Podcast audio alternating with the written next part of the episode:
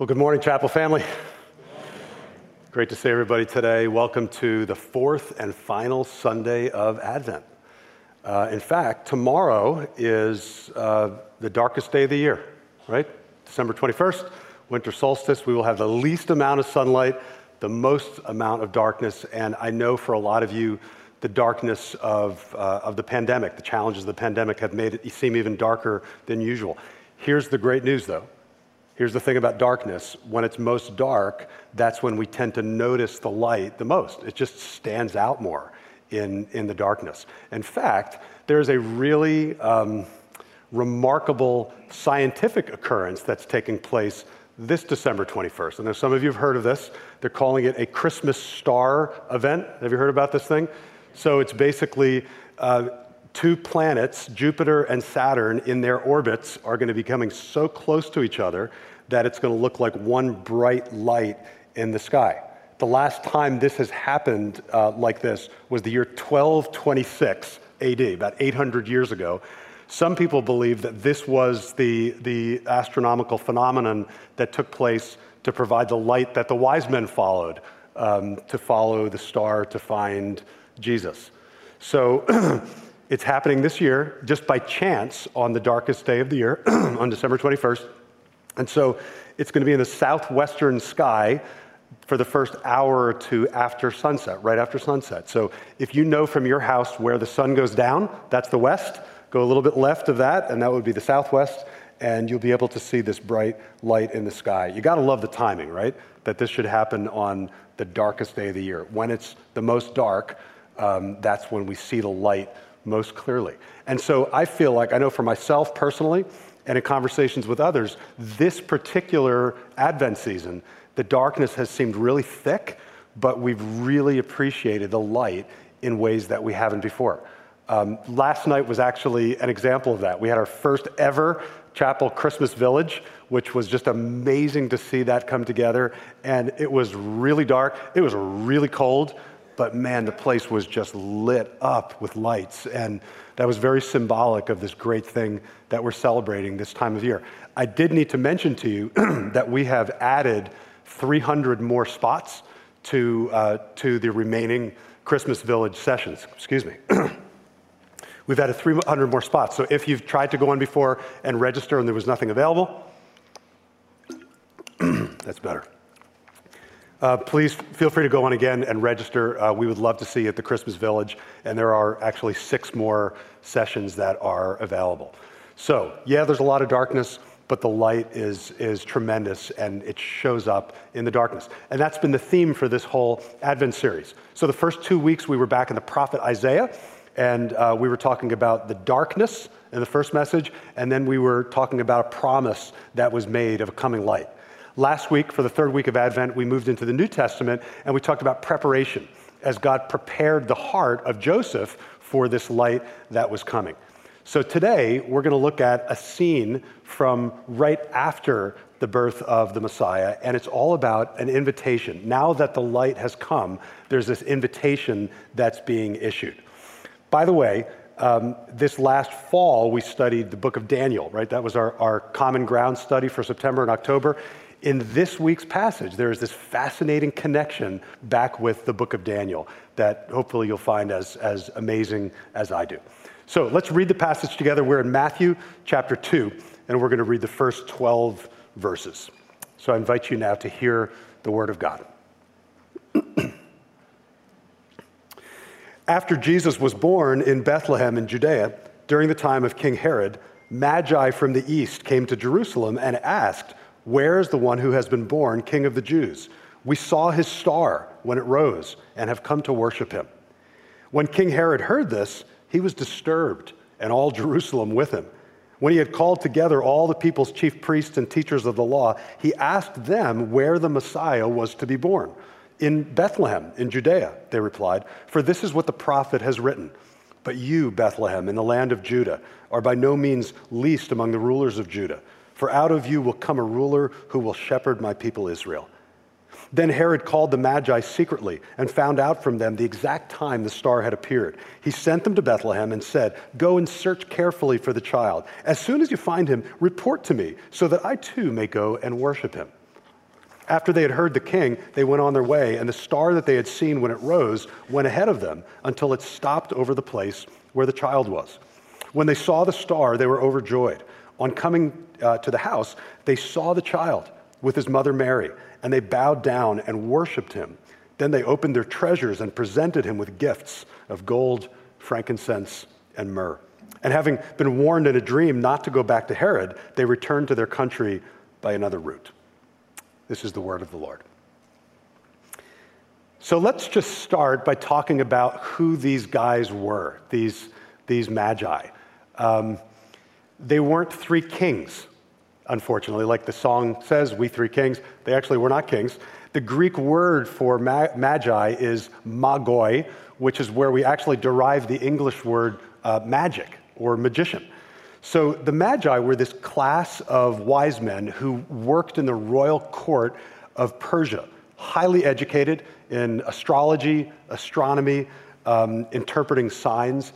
They were interested in stars and dreams. They would study the scriptures of different religions to try to predict the future. So, if you think of kind of like a mashup between astronomy, astrology, and theology, that's what the Magi were all about. So, when they saw this star, or maybe it was an alignment of Jupiter and Saturn, um, they, they knew somehow that it would guide them to the King of the Jews. And the obvious question is how would they know that? Just by seeing this, this object in the sky. Um, I want to suggest an answer to how they knew. The Magi were from the Persian Empire, which is modern day Iran. If you were a Jewish person reading about this in the first century, just the sound of the Persian Empire would have brought back really bad memories. Because before it became the Persian Empire, um, it used to be ruled, that same area used to be ruled by Babylon. And about six centuries earlier, the Babylonians, led by King Nebuchadnezzar, had come and attacked Israel. Uh, they destroyed Jerusalem, they pillaged the temple, they killed a lot of people, they marched the survivors back to Babylon. It was about a 900 mile journey. So, after Babylon fell out of power, the Persians took over, and the Jewish people were still captive to the Persians now. So, for a Jewish person, the Persian Empire represented this terrible, dark history, uh, dark, dark period in their history. But one of the bright spots of that period was a young man named Daniel. And as we studied this past fall, Daniel was one of those Jewish exiles who had been carried off to Babylon. Now, here's where it gets interesting. Look with me at Daniel chapter 2, verse 48. Then the king placed Daniel in a high position and lavished many gifts on him. He made him ruler over the entire province of Babylon and placed him in charge of all of its, you see what it says? All of its wise men. You know who these wise men were, right? These were the Magi. So think about this. Not only did Daniel join the Magi, he became the leader of the Magi, placed in charge of all of the wise men. So here's this faithful Hebrew man suddenly influencing all of these astrologers. Doesn't it make sense that Daniel would have taught the Magi the prophecy of the coming Messiah? I mean, I can't see how he wouldn't have talked to them about that. That was the hope of every faithful Jewish person. So I believe that Daniel told them all about this Messiah who was to come, who had been prophesied. So here's my explanation. I really believe that the prophecy of the coming Messiah was passed down from Daniel to the Magi, to the next generation of Magi, and so on.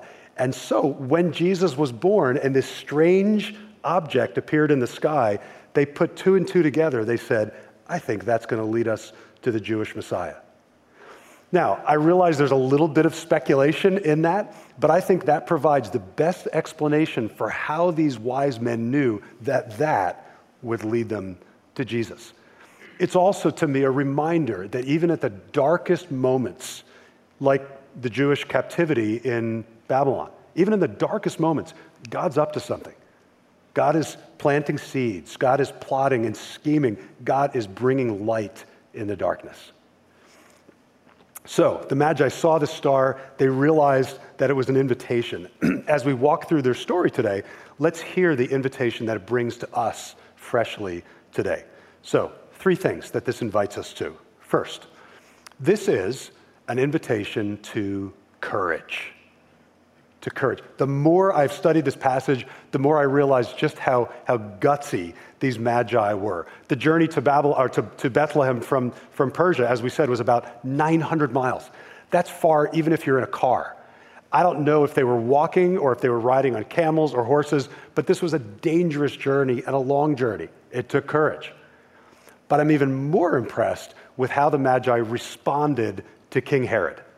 Um, Herod the Great was a larger than life figure. He was the local, the local ruler of that region of Judea, put in charge by the Roman Empire. And like most Roman leaders, he was, he was brutal. He was feared for being a, a, a brutal, ruthless leader. At the same time, Herod the Great was admired. Um, he had some political savvy. He was a very clever man. He had actually pulled off some great famine relief projects to help the hungry.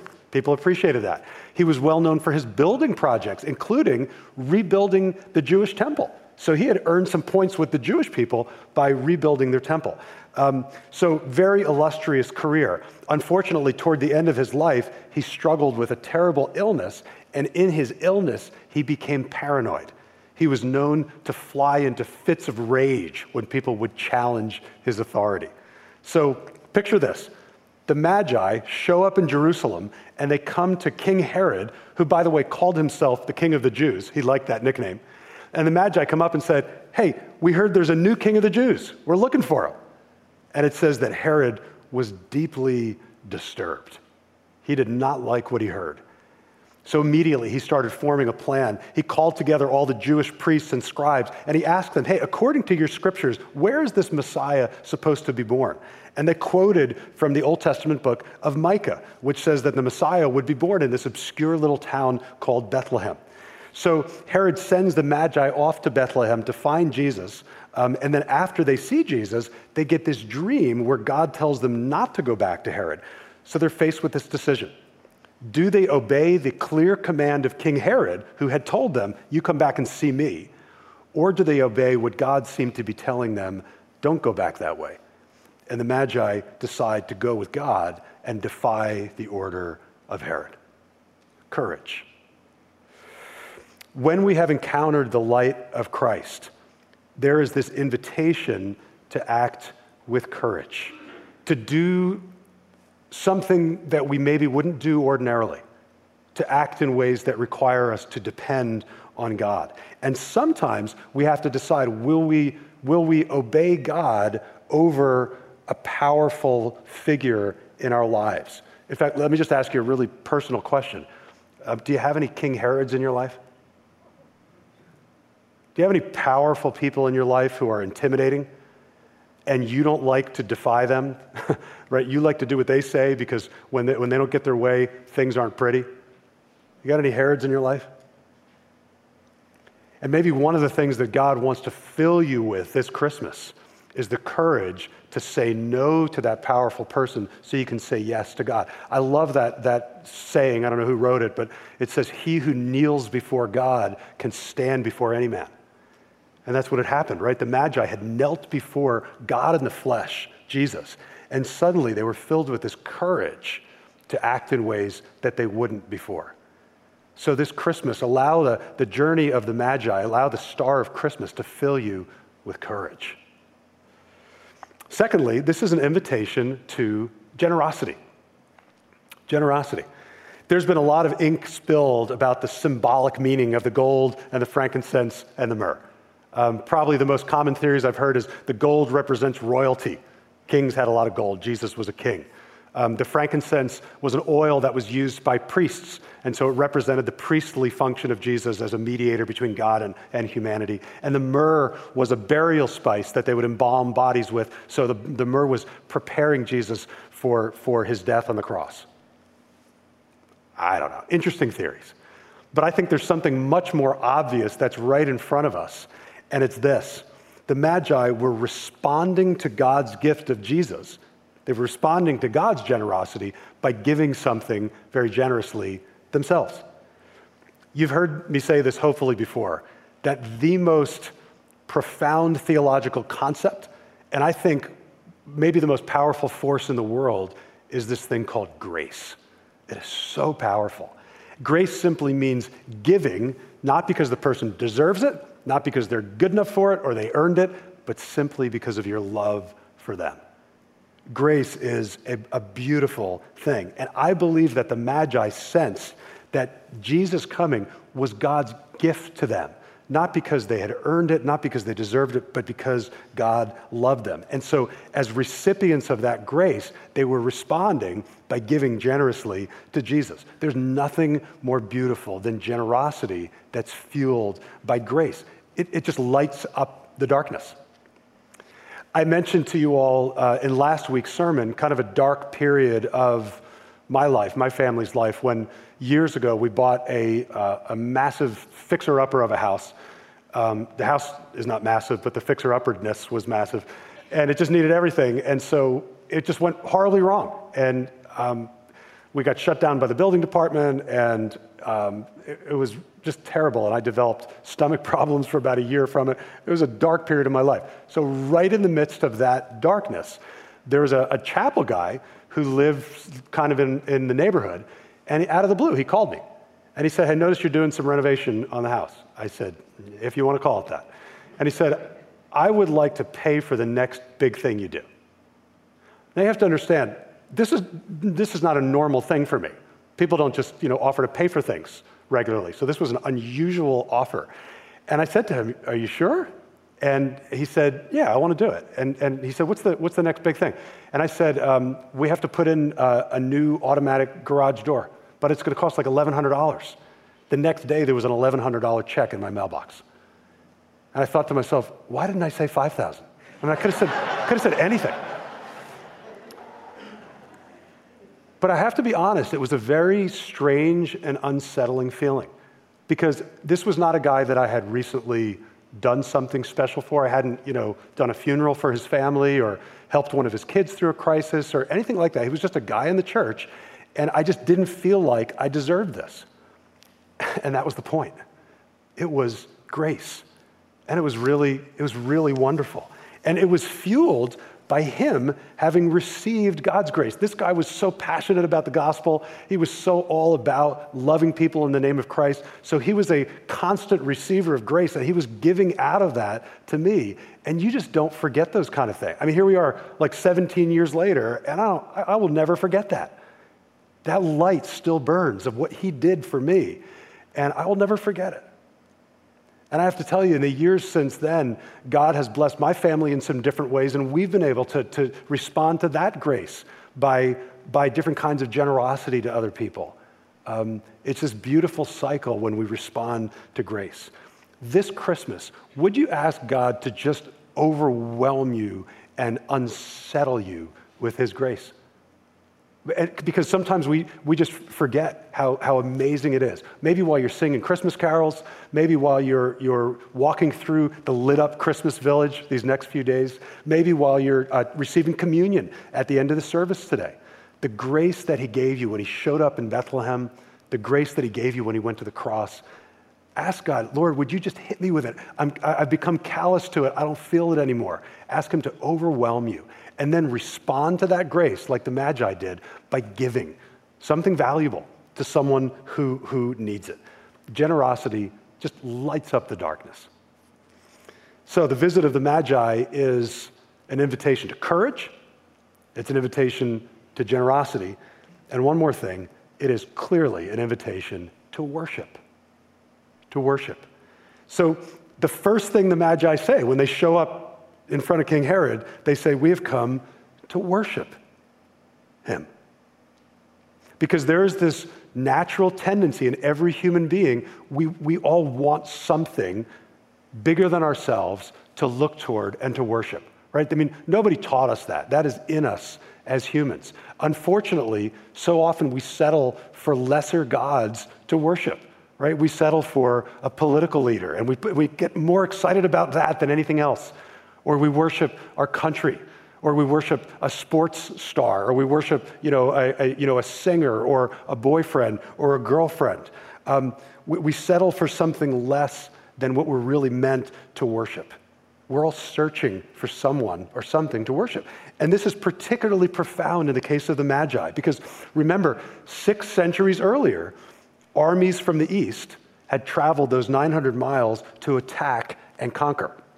Now, people from that same area traveled that same 900 miles, but instead of swords, this time they brought gifts.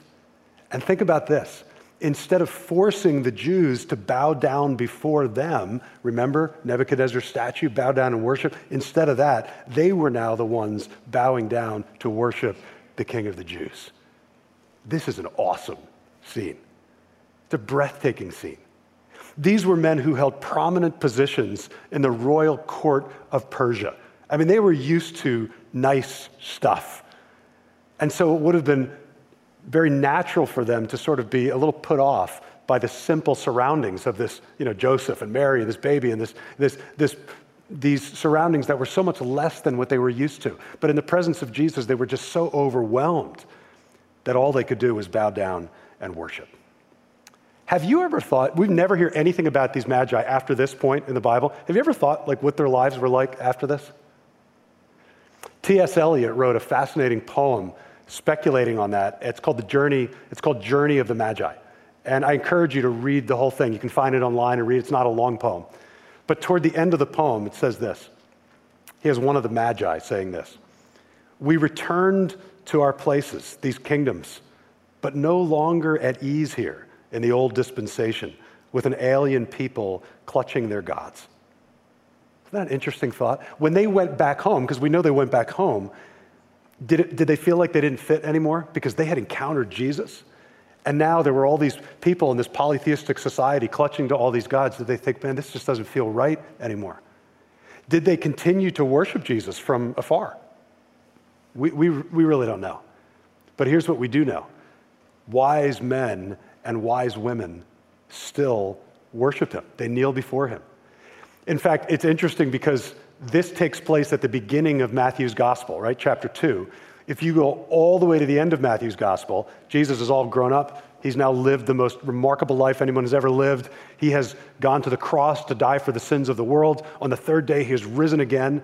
And so, this scene at the very end of Matthew takes place about 40 days after his resurrection. In Matthew 28, verse 16, we read Then the 11 disciples went to Galilee, to the mountain where Jesus had told them to go. When they saw him, they worshiped him. Just like the Magi had about 33 years earlier, they worshiped because they realized that they were in the presence of royalty, they were in the presence of deity, and nothing else made sense except to worship. So I'd like you to take a, a moment and just be thinking about your own worship life, your own heart. Um, have you been giving your highest excitement, your highest allegiance to something less than Jesus Christ? Because if you have, and we're all tempted to do that all the time, uh, it, it, won't work. It, it won't last.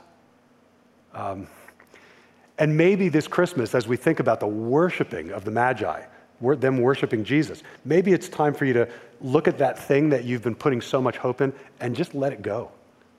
Maybe it's something that you just need, you know, in preparation for the new year, you just need to toss it out of your life. It has become an idol in your life. Or more likely, there's something in your life that you just need to start holding a little more loosely. It's not bad in itself, but you just made it into an object of worship, and it doesn't deserve that status. You're bowing down to it, and it's not God that amazing Christmas gadget that you're looking forward to receiving this next week, enjoy it. But don't expect it to fill your soul. It will not do it. It can't. And neither will that car, that one you're thinking about right now, or that house, or that person. These may be things that it's fine to have, but don't look to them to do what only God can do. Um, Jesus is the only one who fills our soul. He came for you on Christmas, He died for you on the cross, He's alive for you now. So bow before Him. use Christmas as an opportunity to renew your trust in Him. Worship Him. He is the only one who can give us the grace that fills our hearts with courage, because we know we need it. That fills our hearts with generosity, because we know we want to live that way, right? So bow down before Him, worship Him this Christmas.